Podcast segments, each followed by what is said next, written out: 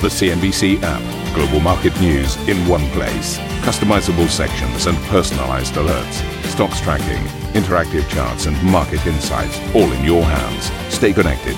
Stay informed. Download the CNBC app today. Hello and welcome to Squawk Box. Here are your headlines today.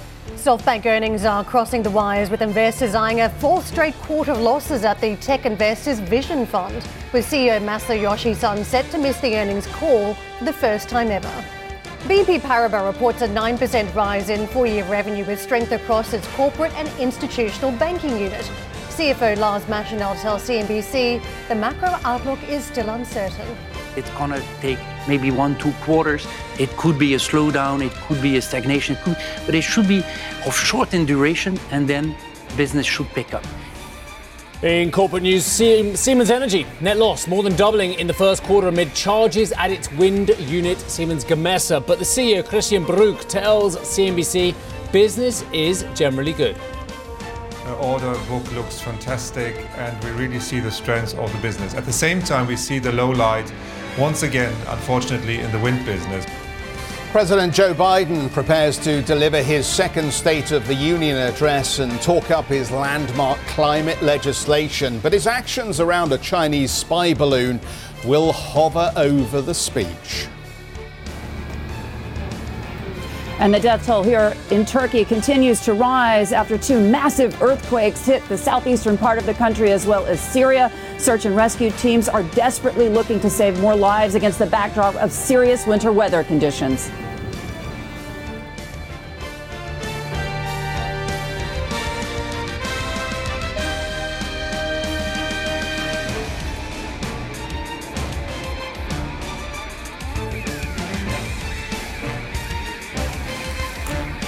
Morning, everybody. Welcome to the programme. And we kick off the show with a quick look at the SoftBank numbers. I think the market was anticipating a painful figure, particularly around the tech reval that's been going on here.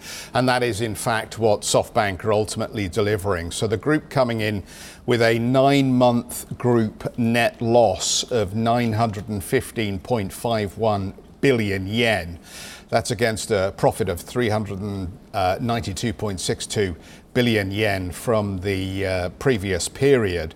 So a dramatic loss being reported by SoftBank this morning, coming in with a pre-tax loss at 290.04 billion yen as against a profit of 1.23 trillion yen from the previous period. At the Operating line, the uh, uh, pre-tax loss is a 63.3% decline, with the net loss down 87.1%, delivering a um, an earnings per share basic loss of uh, 599.97 yen, with a diluted loss of 608.51 yen. These are pretty awful figures, and I think the um, the fact that Masayoshi Son will not be attending the press conference where uh, they talk about these figures um, also will be seen as a negative for a lot of investors who are worried about where this business is going.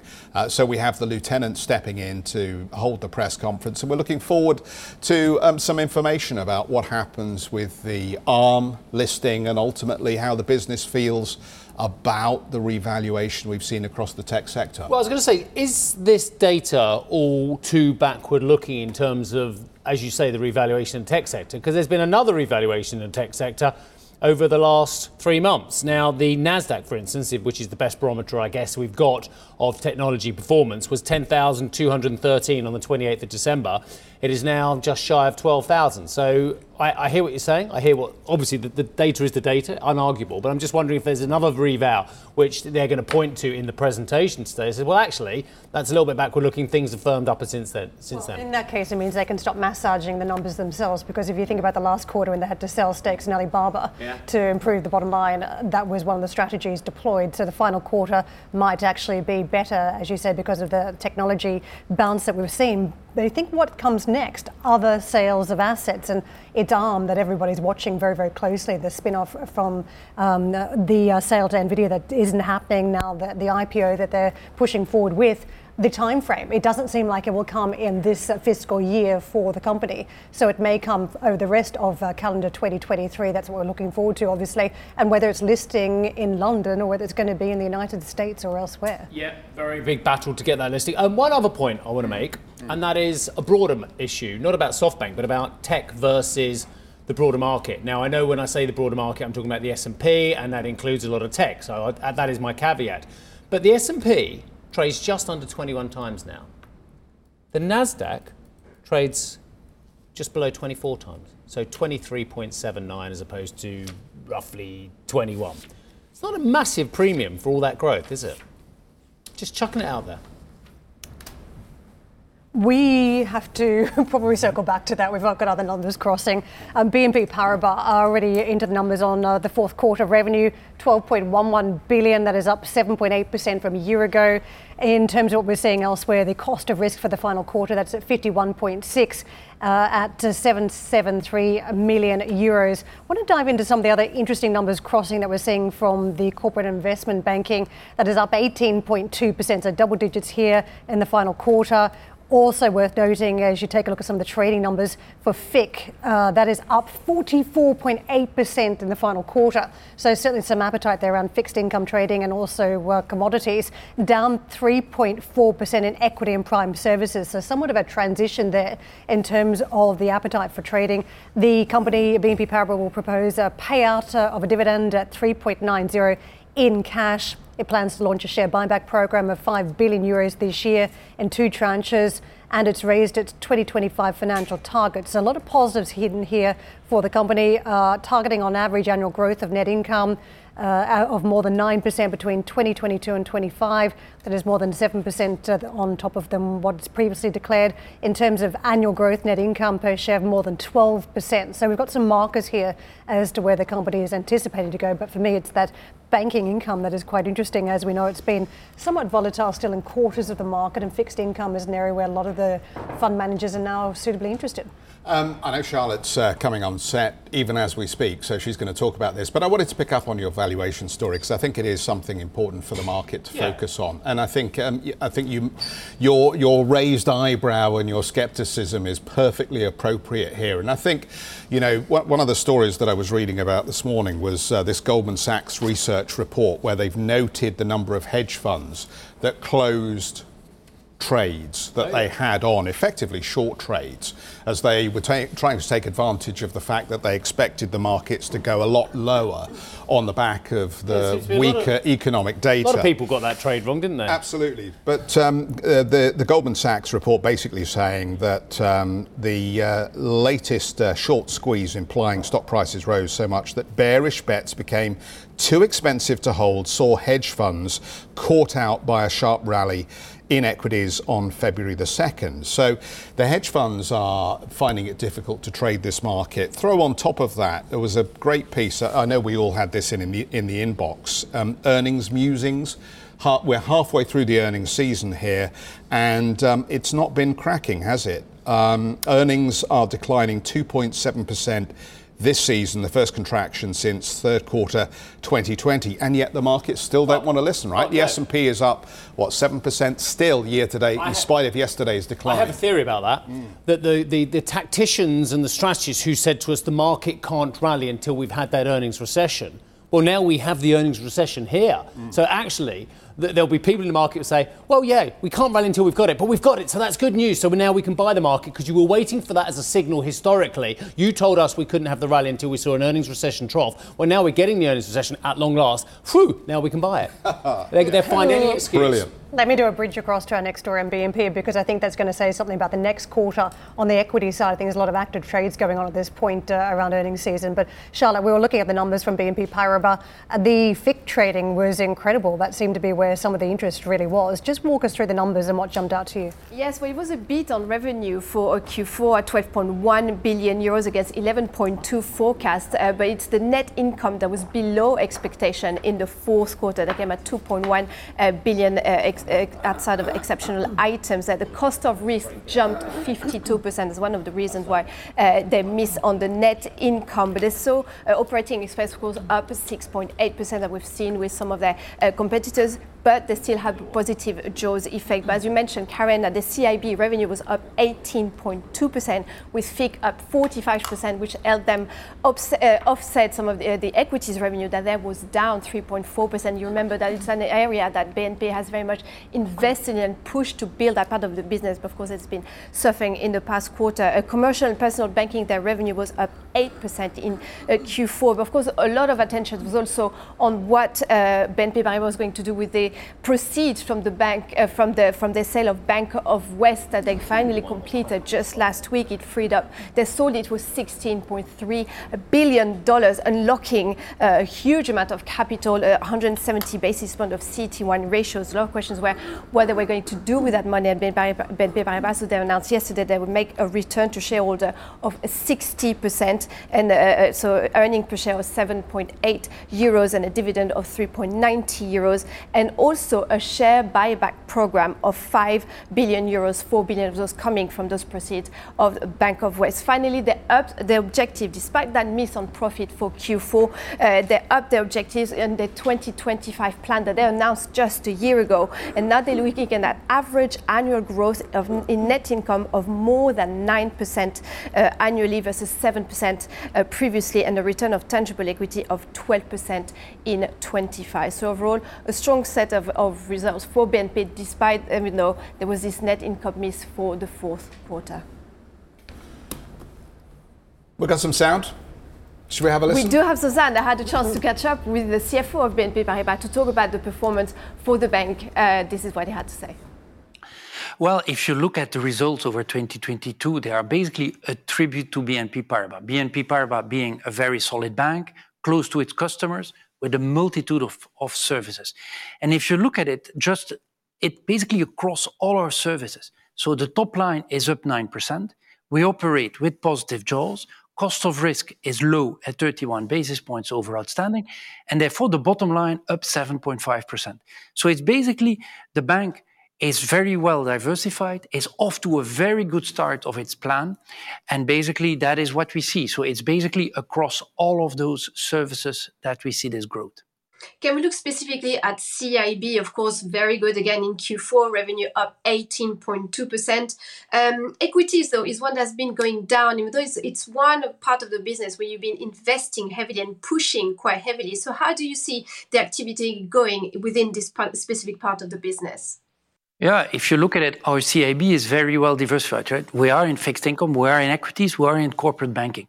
And so what typically is, there can be one quarter or another, there can be more demand in fixed income, or there can be more uh, demand in prime markets, or there can be more in equity. And so that's a bit how things go up and down. What is very important for us is that we really step up our market share. And if you compare the performance on those three divisions in the fourth quarter with our peers, you clearly see that we outperform. Say that your full year cost of risk was at 2.9 uh, billion euros, was bang on with uh, expectations. Um, looking into 2023, how do you see the macro environment? Uh, some are going to see a soft landing in the U.S. and in Europe. Is that what you're looking at? Is that going to allow you to release some of the provisions? Yeah, we we basically we qualify whatever is happening as look through. What I mean by that is it's gonna take maybe 1-2 quarters. It could be a slowdown, it could be a stagnation, it could be... But it should be of short in duration, and then business should pick up. And so that is why if you look at that, and if you look at our clients, which are basically the large corporates, they are very well diversified.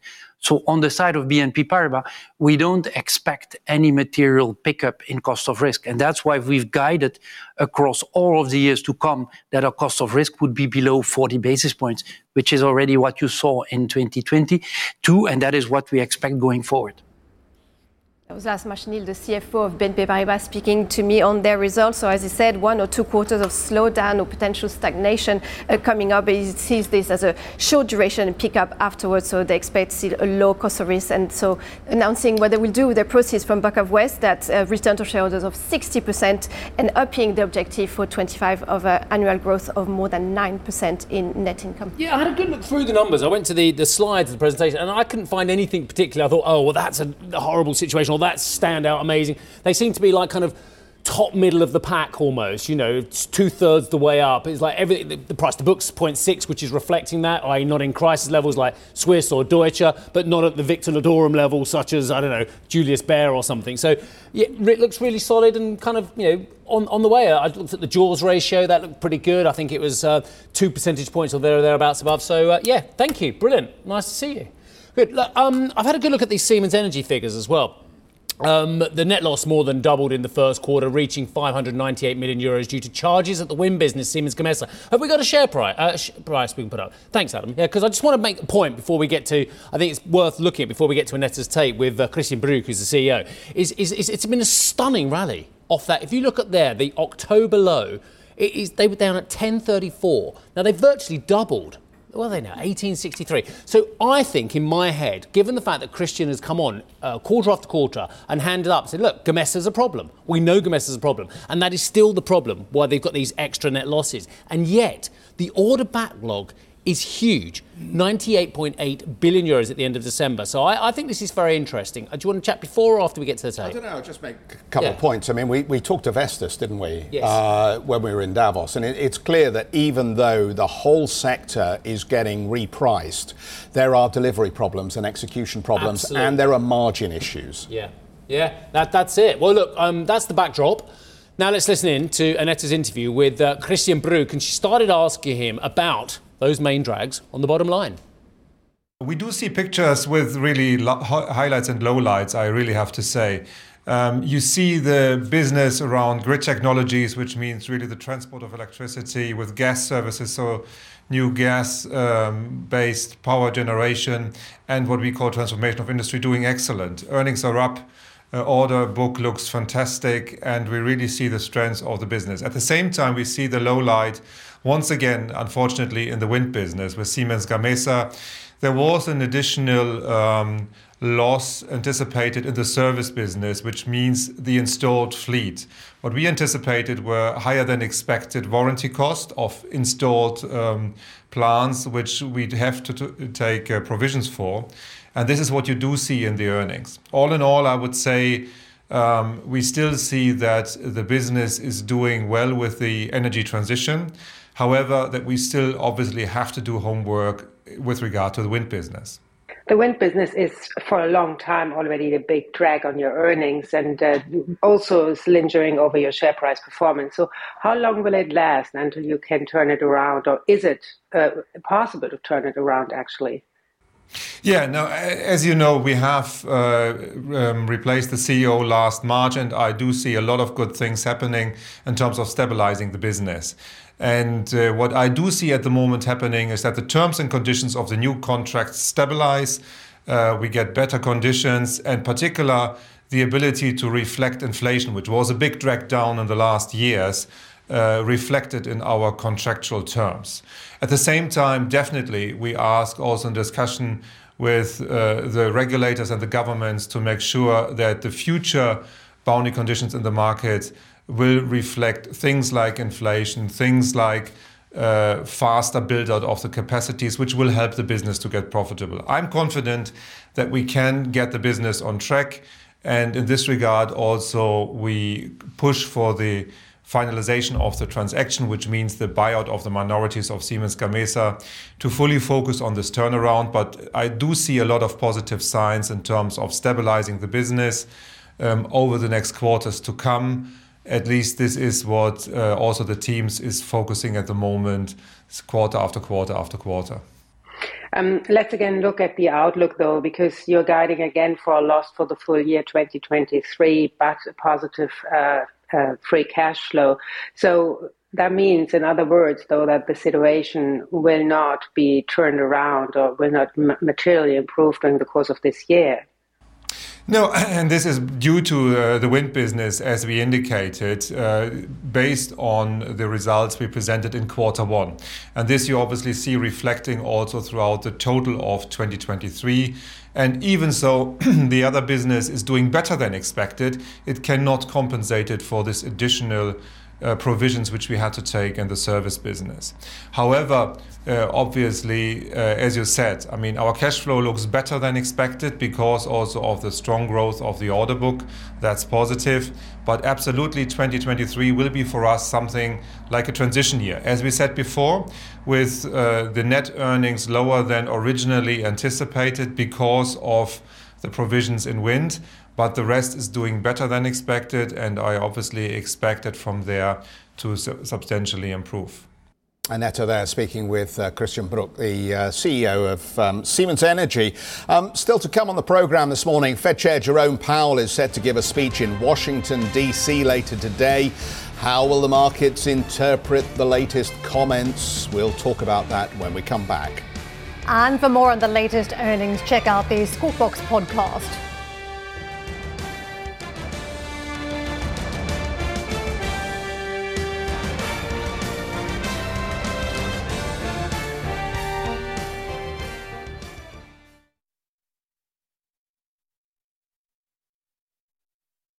Listen to CNBC's Beyond the Valley, the podcast that explores the biggest tech news from across the globe. Join me, Arjun Kharpal. And me, Tom Chitty, every week as we bring you insights into the top stories, unpack the latest trends, and find out where the industry is headed. Now available on Spotify, Apple Music, and Google Podcasts.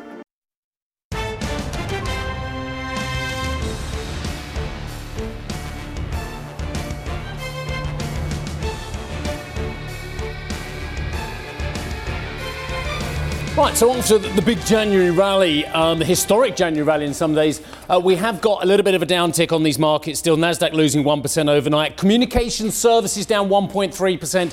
Uh, was the biggest declining sector. Uh, nine out of 11 sectors were in negative territory. Quick look at the treasuries for you as well. 3.63 is where the 10 year paper is trading. Uh, the two year picking up again in terms of yield, the underlying selling off a little bit as we continue to get stunningly solid data uh, which of course uh, means the market has to move further to the Fed than the Fed moving further to the market in terms of what we get in this blinking competition, this uh, chicken competition about who is going to uh, pivot first, the market or the Fed. And at the moment, the market's having to go towards the Fed because the data remains stunningly robust, as we saw with the, the incompetence exposed of every pretty much economist out there who once again got payroll wrong last week. I will say one more thing because Geoff's tease before the break was about the excitement about the, the, the, the, the Fed Powell speech today. Well, let me just douse that excitement. Let me put the, uh, the, the, the, the, prick in the balloon, so to speak. And it's not a weather balloon or a spying balloon this time round. But the fact of the matter is, he's going to say the same as he said last week. All right? Just so you know. Just so, yeah, here, that's my foresight. That's my mystic Meg. He'll say exactly the same as he said after they just raised rates, okay? Yeah, inflation's off the top, but we still need to be vigilant. Yeah, gosh, it done it for you. Okay, Asian markets look like this. Um, Nikkei, Look at the Nikkei. Nikkei unchanged. But did you see the Japanese real wages? In fact, I'm not even going to mention it because I've just seen it's Karen's next read, so I'll let her do it now. Go, Karen. I'm going to pick up on that point because we are getting a lot of cues from a number of countries today, and one from Japan with these real wages rising for the first time in nine months despite rising inflation. Total cash earnings or nominal pay grew 4.8% uh, on year. That was the largest gain since 1997. However, some of these seen as temporary winter bonuses and not underlying salary, which is seen as key. Now, separate data showed household spending falling for a second straight consecutive month in December as rising prices offset otherwise robust private consumption. And to Australia, where the Reserve Bank has raised its key lending rate by 25 basis points, extending its record run of hikes to nine meetings in a row, and saying further increases would be necessary in order to tame inflation.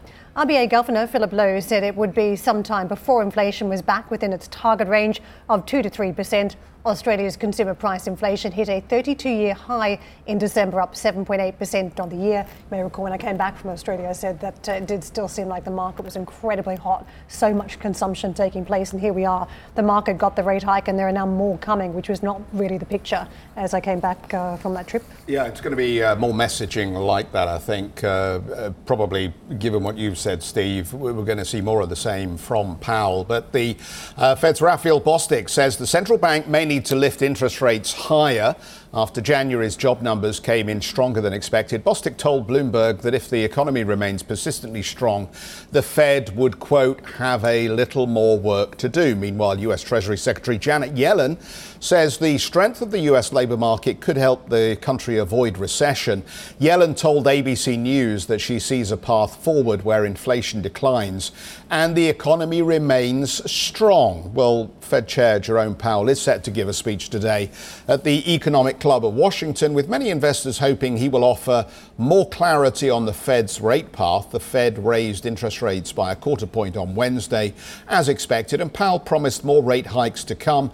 But stocks rallied as many investors chose to focus on his disinflation comments. Well, the US President, Joe Biden, is set to give his annual State of the Union address in Congress tonight, his first since Republicans took control of the House of Representatives. Biden is expected to strike an optimistic tone and use the speech to reconfirm his core campaign promises restoring the soul of the nation, rebuilding America's middle class, and uniting the country beyond calls for bipartisan cooperation.